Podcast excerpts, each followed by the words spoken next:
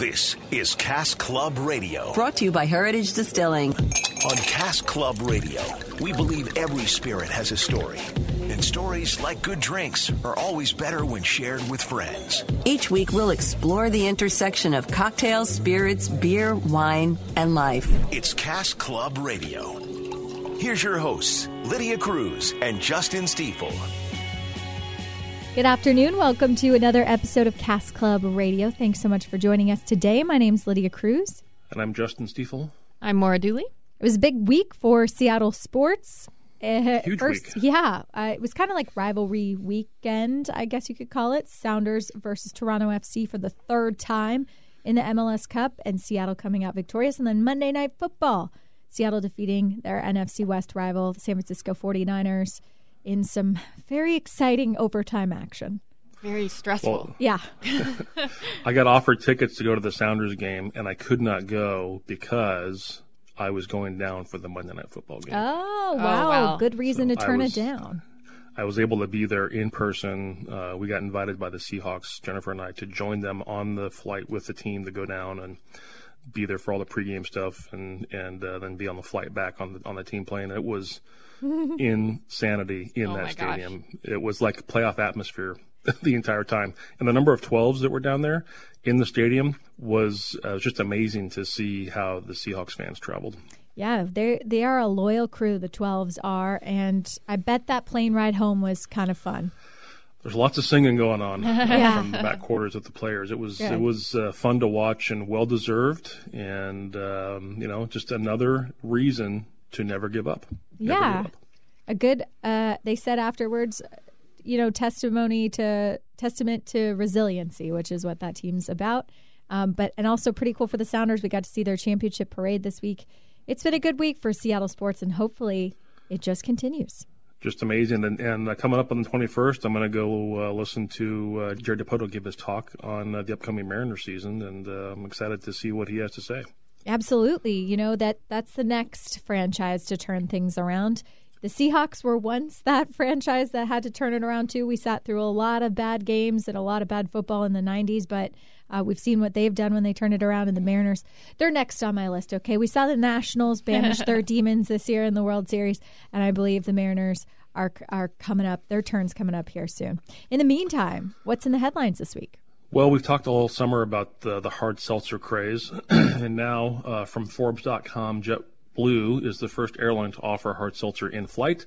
We all knew this would be coming. I'm, I'm sure, uh, you know, as people and consumers are asking for things, they probably had a lot of people on the airlines asking. And if you're an airline wanting to remain competitive and, and you're in a certain tier, like JetBlue is competing against Southwest and a few others on the economy side, uh, you want to give people a reason to pick your airline. So they became the first airline to offer hard seltzer in flight. It's a partnership with the Boston Beer Company, which is the owner of Truly Hard Cider.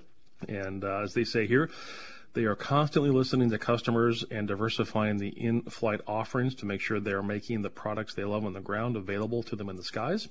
And uh, bringing Truly Hard Seltzer on board is another fun way to deliver the promise of providing a preferred customer experience with the partners of Boston Beer Company. That's a quote from the Director of Product Development for JetBlue. They, uh, the brand, uh, Truly, revamped some of their flavors recently, and they're offering cans of wild berry uh, in the flight. So that's what you can get in flight right now is the wild berry selection. We'll keep our eye on this and see if this trend keeps growing because, yeah, I could see it taking off. Maybe a little harder in the winter months, but I could see this being really popular come the summertime, too. We talk about hard seltzer every that's week. That's right. I know. It's crazy. Yeah. It is, and I read something where uh, Jim Koch, who's the founder and owner of uh, uh, Boston Beer Company, said that they were going to double their production of canned hard seltzer this last year, but the market ran out of the cans because Diet Coke bought all of the slim cans on the market when they rebranded and went Diet Coke in those servings. So they would have grown even more had they had access to the extra number of cans they were trying to buy. I mean, oh, that wow. just is mind-boggling. Wow, intriguing. And yeah. it's not even the first, or it's not even the only uh, hard seltzer story that we have in the headlines this week. No, so we launch right into the next one. A B InBev, they're owners of uh, Bud Light, Budweiser, and lots of the big regional craft beers. They are the world's largest brewer, and they are now entering the hard seltzer version in their own brand. Now, they own the Bon and Ive brand, which uh, has the mermaids on it. Now they're actually taking Bud Light and turning it into a seltzer. It's the latest entry in the hard seltzer category. It's going to launch in the U S early twenty twenty. It has sparkling water, real cane sugar, and natural fruit flavors, according to the statement from them. Four varieties: black cherry, mango, lemon lime, and strawberries. Each can is about one hundred calories, five percent alcohol. And uh, their vice president of marketing says the beer brand is evolving to meet the needs and changing demands of their customers. Think about that. Bud Light branded now as a hard seltzer. According to data, the mainstream lager has been in decline for some time. This is the regular Bud Light. Volumes have fallen five point six percent in the past four years. Values have risen five point five percent in the same period, showing that consumers are uh, opting for more premium products. We've seen that in the data. One of the things of note that I saw in another article is that the offering for this Bud Light hard seltzer is going to be in twenty-five ounce big tall boy type cans, as opposed mm. to the smaller eight or twelve ounce cans that the rest of the market has been moving to for hard seltzers. So that alone is going to be a product differentiator, and I think it's uh, an interesting uh, niche that they're trying to expose. Yeah, I think setting yourself apart in this category is going to become increasingly important yeah. since there are so many options out there. But yeah, I've been seeing commercials on T V. I think they're for like natural light seltzers all the time. So yep. I feel like they're not the first to, to try and make this jump, and clearly the market has demand for it. Well, the fact that they're highlighting that it's made with sparkling water, real cane sugar, and natural fruit flavors, they also have to use their flavored malt base, or the, the malt base, the, the beer base to go into it. I wonder if you're going to see them attack other hard seltzer brands ah, like they did Molson Coors yeah. on the whole corn syrup type thing. Oh, boy. Uh, based on how that they are positioning this right now. So that'll be interesting to watch. Absolutely. And finally, what is our last headline? Last up from the daily mail dot com, in the name of science, twelve bottles of wine were sent to the International Space Station to study the effects of microgravity on the aging process. Uh, twelve bottles of French red wine are not for the crew, but it's to study how weightlessness and space radiation affect the aging process. The astronauts received a case of the wine that literally is out of the world. And while the twelve bottles of wine are in space, the company has donated another twelve bottles for researchers to study on Earth. So they compared the batches of the same bottles, twelve in space and twelve on Earth. The bottles sent to the space station and on Earth will both be kept sealed and at sixty-four degrees Fahrenheit. And uh, they're hoping to see what zero gravity does to affect uh, the aging and ultimately the flavor profile of this wine. We will keep you posted when uh, when we get more details after the study results are done. For science, man. Wine, anything all, in the name of science. All in the name of science. Absolutely. I can see uh, someone trying to auction off those bottles later. Down They've the line. Been to space. They've been to space. Well, speaking one hundred percent. of well, speaking of going international, we've got seven international drink trends to keep an eye on. We are creeping towards the end of twenty nineteen, twenty twenty, right around the corner. But these will be to keep your eye on for twenty twenty. That's coming up next on Cast Club Radio.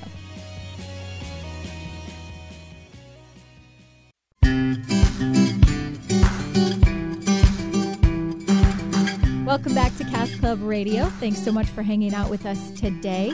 Now, the end of two thousand nineteen, wow, it really crept up on me this year. It seemed to go by fast. twenty twenty right around the bend here. And we've got some trends to keep your eye on thanks to our international friends when it comes to consumer, the consumer drinks business, things you want to watch out for in twenty twenty. Yeah, so this is from the drinks business, seven international, international, not domestic trends. Uh, so uh, big flavors, small A B Vs, fancy formats, they're all in vogue now. People are uh, seeing a marked change in attitudes internationally. That's a big deal uh, because you think about how traditionally focused some of these markets are overseas, especially if it comes to wine in France or wine in Italy or gin in the U K. So let's just get started. The first on the J- list, Justin, number seven. Can, sorry. Yeah. Justin, can I actually ask you a question before we get started? Because you would know more about this than me. How much All is right. how much is the domestic market influenced by international drink trends like this versus versus the opposite way around? Like, how much do you think the U S follows suit when it comes to other countries, or how much do we influence other countries? Well, some of the things you're, we are going to talk about in here are going to have crossover because of what consumers across the world are looking at. For example, uh, lower alcohol, mm-hmm. uh, and more natural flavors. We we are seeing that all over the world. What we are going to see as a limiting factor are the continued trade tariff battles. Mm, yeah. So something that may be really hot in Europe, it's going to have a hard time translating to the U S right now because the tariffs are so high on some of these things that uh, it's too expensive and you, you re- really can't even get your hands on some of these products. And the same thing overseas. American products are having a hard time getting into foreign markets because the retaliatory tariffs make them so expensive. So if we had a neutral playing ground and all these tariffs were done, we would see a much more natural, uh, economically focused decision-making by the average consumer that you would see these trends being truly international. Mm, okay, cool. Thanks. I just yep. wanted to know, getting started. So number seven on the list, even more pink stuff. Pink is everywhere in the drinks world. We talked about this uh, last year and earlier this spring. Rosé everywhere. Gin. yeah, rosé, and then pink gin started to take off like crazy, and then pink Prosecco. So Britain, uh, they have uh, sales of juniper-laced spirit, which we all call gin. It's about a one point four billion uh, billion pound um, market in twelve months. Uh, that's according to uh, research analysts, and everybody now is selling pink gin or some variant of pink gin over there. There's a difference between sloe gin, which uses a special berry and it turns the gin pink. It's usually lower alcohol and sweeter, uh, versus a traditional gin that has pink color from some derivatives. Not exclusive to juniper-based spirits, though. Some reports are that champagne is being eclipsed by types of on-trade rosé champagnes. So uh, what was a traditional champagne is now rosé champagne. I've had a few of those myself, and I've had even some red champagnes that are fantastic lately. Mm-hmm. Uh, Prosecco is also, Prosecco um, coming from a different region of the world. In Italy, having pink Prosecco, and Britain's love affair with pink gin and rosé wine is expanding, and they're seeing that spread across all of Europe. And again, we're seeing some of the same thing here in the U S. All right, more pink stuff. That's the first one on the list. What's next up? Next is new regions, specifically Eastern Europe. Thanks to changing climates and greater investments in vineyards, the majestic uh, sales of Eastern European wines has increased by four hundred percent year over year. Uh, that comes from, as consumers are looking for better value in response to Brexit-related price hikes. Again, uh, we think we've got issues with our trade stuff going on here between the U S and other other countries. Well, the whole Brexit debacle is causing real issues between the U K and the rest of Europe at the same time. Uh, sales of dry Slovenian ferment, which is uh, grape characterized by high acidity, it's up over one hundred fifty-nine percent. Uh, just in the Waitrose brand of stores, according to one report. So, and and you're reading reports of other Eastern European countries having uh, better quality wine coming out. All right, pink stuff and new regions. Then also another familiar thing on this list that seems pretty popular domestically as well. Number five, yeah, sparkling. global global demand for sparkling. So everywhere you look, sparkling wines are growing. Sparkling wine is not the same as a hard seltzer. Hard seltzers are typically a beer derivative product with carbonation added. Sparkling wine is typically uh, champagne style, where the carbonation comes from natural fermentation process. All uh, points right now to consumers drinking fewer overall gallons or ounces, but they're drinking better quality as a result. So uh, sales are up ninety-five percent in dollar terms, while the volume is only up seventy percent. Anytime your dollar figure is up at a greater percentage than the volume, it's an indication that premium is driving the consumption. Sales of, of premium sparkling brands are up almost fourteen percent in the U K uh, in the last four years alone. I also noted that Cava is making a resurgence. It's far behind Champagne and Prosecco in terms of uh, U K, U K sales, but I found that to be interesting too. Yeah, it's an interesting, uh, it's a very kind of niche product market, and we don't see a lot of it over here in the States. But again, that's really about exposure to the British market over there. Awesome. Next up? Next is English wine developments. You know, U K is not really known for their uh, wine as much as France is. Uh, the rise of English sparkling wine has been covered extensively by their own national press. There was a bumper harvest in two thousand eighteen that led to a boost in sales of English and Welsh wine this year. Waitrose became the first supermarket to list an orange wine from an English producer. Orange wine is a whole new topic of uh, wine that, that really has popped up in the last eighteen months. And there are uh, collections and two thousand eighteen vintages hitting the stores right now for English sparkling wine. I can't say that I've ever had an English wine. I know, my, me either. No. I would guess from my just limited knowledge, the climate there would make it kind of difficult to to produce a lot of types of varietals, but I'll keep our eye out because, yeah, we should we should try those. What else is on the list? Number three, flavor over A B V. We've talked about this extensively. Low and no alcohol has been one of the biggest talking points in the beverage industry in the last twenty-four months, so much so that one top-rated story on uh, the drinks business website is now a list of non-alcoholic beers to try in two thousand nineteen, and that was published in January. It's almost a year ago. It still remains one of the, the top-read stories. Consumers, it claims, care more about flavor, big flavors, and natural flavors than alcohol content. So people are willing to forego higher content alcohol if the quality of what they're consuming is better. That makes sense, and we're seeing that. That's good. It uh, should lead to more responsible drinking. Yes. Yep. It, that's right. And it impacts, you know, overall health, lower alcohols, lower sugar, lower incidence of maybe diabetes or heart disease or cancer or whatever. So uh, lower alcohol is not a bad thing. Seedlip, which is a brand that came out of the U K, recently launched a bottled booze-free Negroni, or what they call a Nogroni, to coincide with the hundredth anniversary of the Negroni cocktail. And the trend, they say, is partly due to prioritizing health, but also thanks to non-alcoholic mixers like Fever Tree, Coca-Cola, and Double Dutch. Remember, Coca-Cola came out with a series of different Coke-branded mixers to put into different types of cocktails, including alcohol-free cocktails. So Uh, again, there's more variety for the consumer, and the consumer has more choices as a result. So both of the final two on our list, and we just have to wrap this up kind of quickly, but yeah. involve packaging. Yes, cans over bottles. We're seeing that. Uh, think about beer. You know, all this move to hard seltzers. It's all in cans. You're not seeing it in bottles. Uh, cans are on the rise all over Europe, and uh, it's considered to be the alternative environmentally friendly packaging. And then the other one is B Y O packaging, aluminum formats, which is bag in a box and um, reusable box schemes so that you can uh, take get actually like a bag of wine, if you will, uh, and, and put the bag in a box and uh, get rid of the cardboard waste. Very interesting. That that goes along yeah. with just trying to be a better consumer and, and be green and responsible. So those are also good Good trends, too. A lot of these uh, are positive, I would think. We'll make sure this yep. is available for you at heritage distilling dot com. You can check out the full list there online. Coming up on Cast Club Radio, Matt and Emily Clifton, who are the geniuses behind Nerds with Knives. They've got a lot of great recipes to tie in with the Heritage Distilling Advent Calendar next on Cast Club Radio.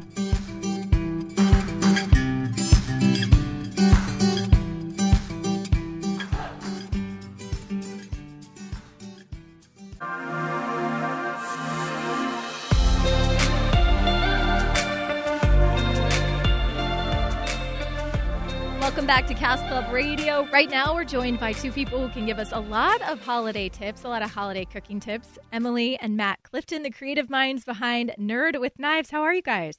Great, thank Good, you. Thank you. Thanks so much for having us on. I know we're lucky. We get uh, two for the price of one today, and, and two creative minds. So, can you explain? Both of you have pretty impressive careers outside of your blog, outside of this venture.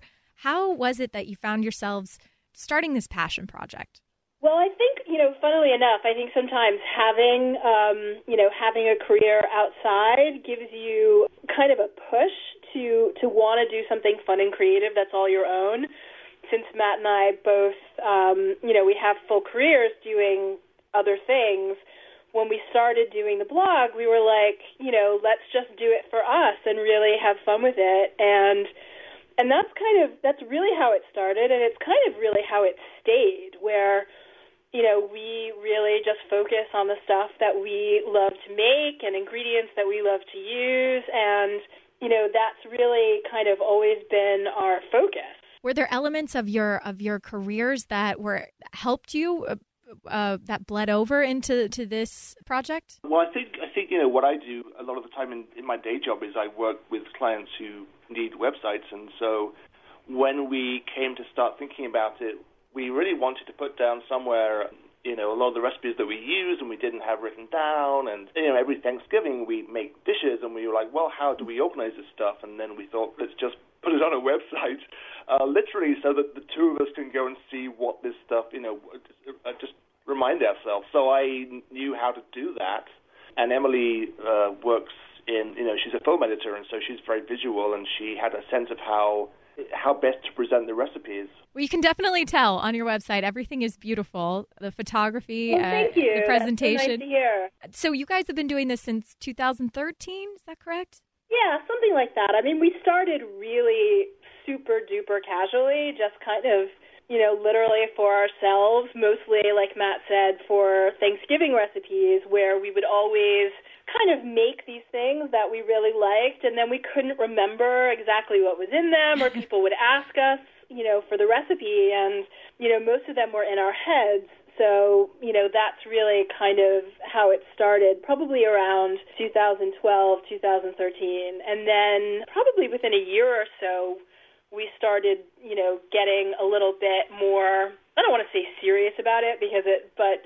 but really we started just really enjoying it. And I think, you know, the photography became a bigger part of it and something that I really enjoyed. So, you know, as that kind of developed, we just, you know, started paying more attention to it and just doing it more regularly, I guess. Yeah, I think that was a really interesting point for us, where really for the first year, it was us and our mums, you know, oh, yes. our friends and our friends' mums, and that was great and cool and fun. And then, you know, strangers were commenting on the site saying, hey, I love your, your recipe, and we thought, oh, what have we got ourselves into? I'm not sure we wanted to go global. That's amazing. But it was also like, I mean, it was just so amazing to to put something out there that other people were enjoying who, like, had never met us before. And there was just something really incredibly wonderful about knowing that somebody's cooking something that you made up and they're sharing it with their friends and their family, and, you know, they're all enjoying it. And it's just, I don't know, it's just a really, really lovely feeling and experience that, you know, hasn't hasn't gone away. We're yeah. still, like, so delighted when people reach out to us and tell us that they've made something and, it, you know, they liked it, and, you know, or they made something for their friends or their family. And yeah, it's really touching. I mean, we always say every year on Thanksgiving, we, we like, we, we love you guys, our readers. We really mean it. Aww. I mean, it's sort of, you know, for us, food has always been a way to get friends and family together. And this is just an extension of that. This is just a way of, of finding a community across, really across the whole world that um, is really into food and loves. And it doesn't have to be complicated recipes at all. In fact, some of our favorite recipes um, have been the simplest. Um, and just things that, just like variations of things that we both grew up with when we were kids, that our, either our parents made or our friends made, and we, we remembered those recipes and we adapted them. And just sort of rediscovering that love of, of food and of eating together. Just like your family got a little bigger. I like it. Yeah, I love it. Well, you mentioned the growth there, and at some point you realized that you actually had a business venture on your hands and you needed a name for it. I love the name Nerds with Knives. Can you tell us how you kind of settled on that? Well, you know, it's funny because it was one of those things like, you know, Matt and I are both, you know, fairly nerdy people in the sense that, you know, we both, we love science fiction, and Matt's a huge comic book, I don't want to say collector, but he loves comic books, and, you know, I I am a film editor, and definitely I've always been a film nerd, and and we also really love learning about, you know, the science behind things and the techniques of why things work. So when we were thinking of names, I don't even remember the others that we came up with, but we sort of, you know, landed on this and, you know, looked at each other with our glasses on, and we're like, all right, this kind of fits us. And it also, you know, it works so that, you know, our our our friends and, you know, my brother calls us dorks with forks and goons with spoons. There's an endless set of variations that we haven't fully explored yet. Yeah. That's perfect. So you guys, obviously this started more as a food venture, but browsing through your website and looking at some of the recipes, you've definitely branched out into making drinks and cocktails as well. Uh, what was sort of the start of that? Well, we just really love to drink. Yes. And, you know, I think, um, you know, as as we developed our food recipes, we found that we were, you know, always interested in kind of carrying over some of the flavors that we were working with at the time, often with a lot of herbs. So, you know, we just would kind of, you know, it was kind of a natural extension of the food recipes. You know, plus we we have always loved classic cocktails. Like, we love, you know, a really classic old-fashioned and Manhattans and things like that, and and we still do, and we still, you know, make very classic drinks, and then we'll also kind of put our, our spins on them that tend to be um, a little bit seasonal, but usually quite simple. We don't like to get too super complicated with, you know, with our drinks, partially because I think we're a little bit, you know, we don't like to wait too long I you know, guess. to a cocktail. So if a recipe is like forty-three stages and, you know, you have to like smoke ice and, you know, do these really complicated things, they look wonderful in theory. But for us in practice, we tend to like to stay relatively simple. I think that's a really relatable part of your blog. And I know it's something you focus on on the food side as well, doing things with uh, really good, fresh, simple ingredients and things that are accessible to people. And around the holidays, drinks especially, when you're at parties and you're you're celebrating with your family, you want to spend your time with the people in your life that matter the most. And you guys actually had a great uh, holiday cocktail on your website recently, which you managed to incorporate the Spirits Advent Calendar, which we're huge fans of here. Can you tell us a little bit about that? Yes, we uh, we had a partnership with Heritage where they sent us These, the the, uh, the calendars, and we we loved them so much. Mm-hmm. We actually wanted to put together something which which used the drinks and also kind of kicked off our, our holiday uh, blog recipes. And I think this one was something that we, you know, we made several variations on old fashions. Uh, we just loved the combination of, you know, a little bit of whiskey and something a little bit sweet. And I think traditionally an old fashioned would use a, a sugar cube, but we wanted to play around with that. And we've used, um, we used a lot of simple syrups. So you, you know, syrups where you have a an equal amount of sugar and water, but then you can infuse that with, with herbal flavors or with fruit flavors. We use uh, rosemary a lot in our simple syrups, and so this was something which made sense to us. And really, it's the combination of that, and I think we use the, the, the Heritage Rye, which has a really nice spicy tone to it. And those flavors go together really, really well. Yeah, that's... yeah. We we especially, I love the rye. It's just so, you know, it's it's smooth, but it still, it has like, it has a punch. It has a spiciness, which is just um, really fun in mixed drinks, especially. And we won't do the do it justice by just talking about it. So people need to go online to nerds with knives dot com and check this out, because even just the photography and the visuals uh, surrounding it will put you into the holiday spirit immediately. So we'll make sure people check that out. But speaking of working with booze, you guys also have kind of an exciting project which involves that. Yeah, we have our first cookbook, which incorporates every recipe uh, has an element of booze in it. So it's cooking Perfect. with whiskey and vodka and rum and gin and tequila, and it's called Cork and Knife. So it's been a really fun project for us to kind of experiment with alcohol in cooking, which we've always used a lot. We've always made wine sauces, and our uh, we have a barbecue sauce that uses bourbon, which is one of our most popular recipes, and it's one of the things our friends ask for the most. And we really sort of wanted to explore that further and really look at not just, you know, why alcohol works flavor-wise, but chemically, and you know what vodka does in in uh, frying batters, and it's really it's fascinating, and it's just been a really really fun experience for us.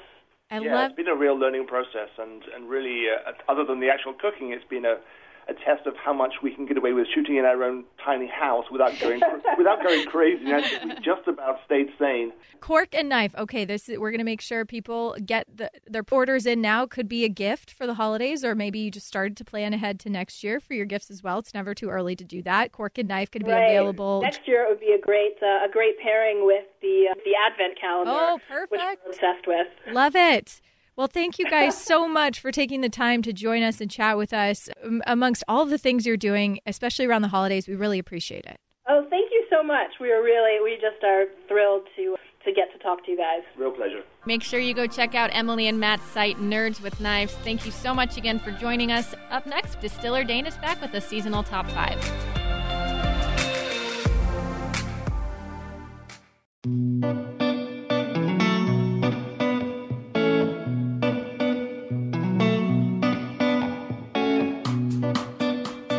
Welcome back to Cask Club Radio. Right now, joined by one of our favorite people, Distiller Dane. How are you, my friend?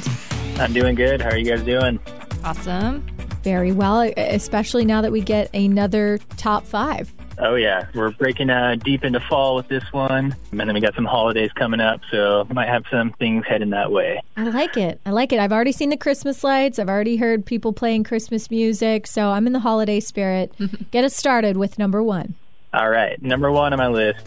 The stadium was packed. uh, Macklemore played a pre-show in Oxnard Square, and the victory parade already rattled, rallied through the streets of Seattle. But I got to give a big shout-out to the Seattle Sounders for bringing home the M L S Cup victory. Awesome. I know. It was pretty cool. Now they have two stars on their chest. I think that's such a cool thing. It's a matter of pride in soccer, but being able to wear that, that star above your logo on your jersey is pretty neat. Oh, yeah. And I've heard rumors it might give us a good chance for when World Cup comes to North America, potentially getting uh, one of the match games up here in Seattle. Oh. So that'd be awesome if that comes through. Oh, wow. Yeah, I think so, too. Like, they saw the show out, the turnout of, of selling that place out in, in twenty minutes, the most fans ever to watch a soccer game here in Seattle. So pretty darn cool. Okay, number two. Number two on my list. Black Friday's coming up, but you got to put the sales aside because it is the annual Goose Island Bourbon County Stout Black Friday release.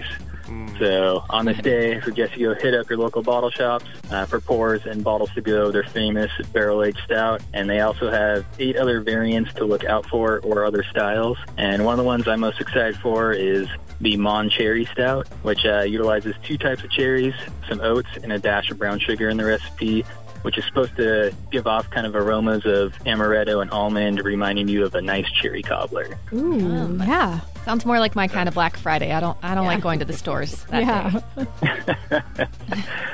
All right, number three. Number three on my list. So with the holiday coming up, I, of course, can't leave out Thanksgiving. So that's the wonderful time where you get together with your friends and family for a feast of delicious food. But my favorite and the best part about Thanksgiving is making all the creative sandwiches the, lo- the following days with all the leftovers. Yeah, I think, you know, leftovers are an underrated part of Thanksgiving. How creative do you get? My favorite thing is taking the leftover rolls, and I do a nice, a nice layer of zesty carrots, the mashed potatoes, and the turkey, and then maybe a little dash of gravy on there. Nice. All right, cool. I like it. Plus, using all the food, it's always important, so... Very good. All right, number four. All right, so also, if you're at Thanksgiving surrounded by a lot of food, you might as well, of course, if you're with me, compliment it with a lot of gin. So this year I'm going to be preparing uh, a cocktail I haven't made yet, but it's a pear spice gin cocktail.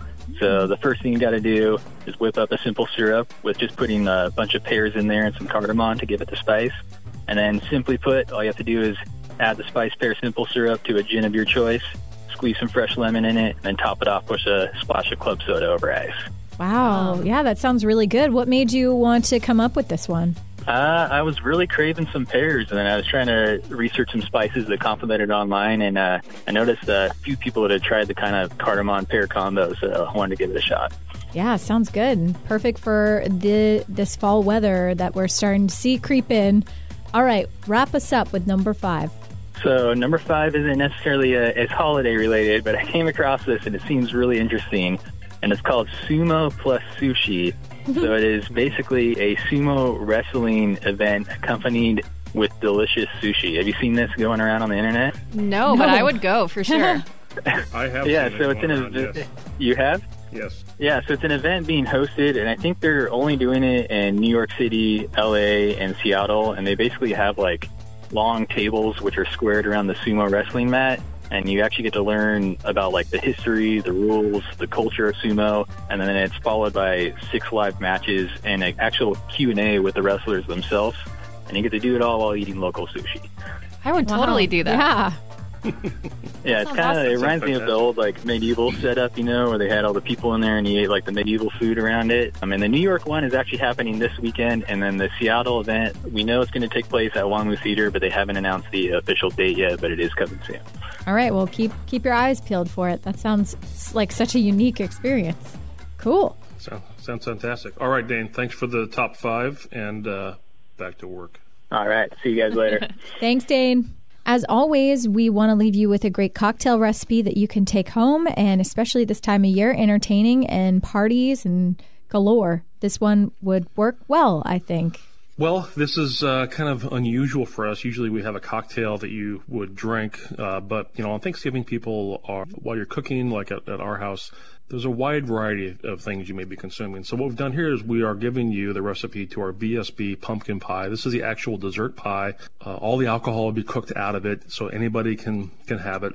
Uh, you want to get a pre-made pie crust, fifteen ounces of canned pumpkin if you don't actually broil and soften pumpkin on your own to make your own Uh, pumpkin mash, fourteen ounces of uh, sweetened condensed milk in the can, two eggs, two tablespoons of the B S B brown sugar bourbon, one teaspoon of vanilla extract, and one teaspoon of pumpkin pie spice. You're going to preheat the oven to four twenty-five. Uh, you're going to uh, put the pie crust into a pie plate, mix all the ingredients together, pour it in, and bake it for fifteen minutes, and then turn that heat down to three fifty and bake it for another forty minutes or until your toothpick comes out clean.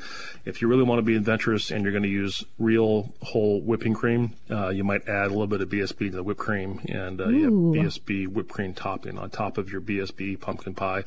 I can guarantee you this entire recipe is fantastic. Yeah, I spoke too soon. Not exactly our traditional cocktail recipe, but one that will still, I think, be a hit at parties. And I always love to bring a dessert or bring something uh, when someone else invites me over to their house. I feel like this one would uh, this one would be a hit. That's right. And this is going to be on our Heritage Distilling dot com Facebook page, Heritage Distilling dot com regular internet webpage, and also Cast Club Radio Facebook page. Awesome. You can check out this recipe, past recipes. You can also download episodes of the podcast at Heritage Distilling dot com. Yes, and uh, don't forget to check us out on all the social media locations, Instagram and Facebook. Look for Cast Club Radio. Also, check out the B S B Instagram page, and we, we are using the hashtag Drinking B S B, along with all the usual stuff for Heritage Distilling. And again, don't forget to rate us on iTunes. Perfect. Well, thanks for hanging out with us today. We will see you back here next week. Everybody have a great weekend. Cheers. Thanks for listening to Cask Club Radio, brought to you by Heritage Distilling. Check us out on my northwest dot com to learn more and catch up on past episodes. Cask Club Radio, brought to you by Heritage Distilling.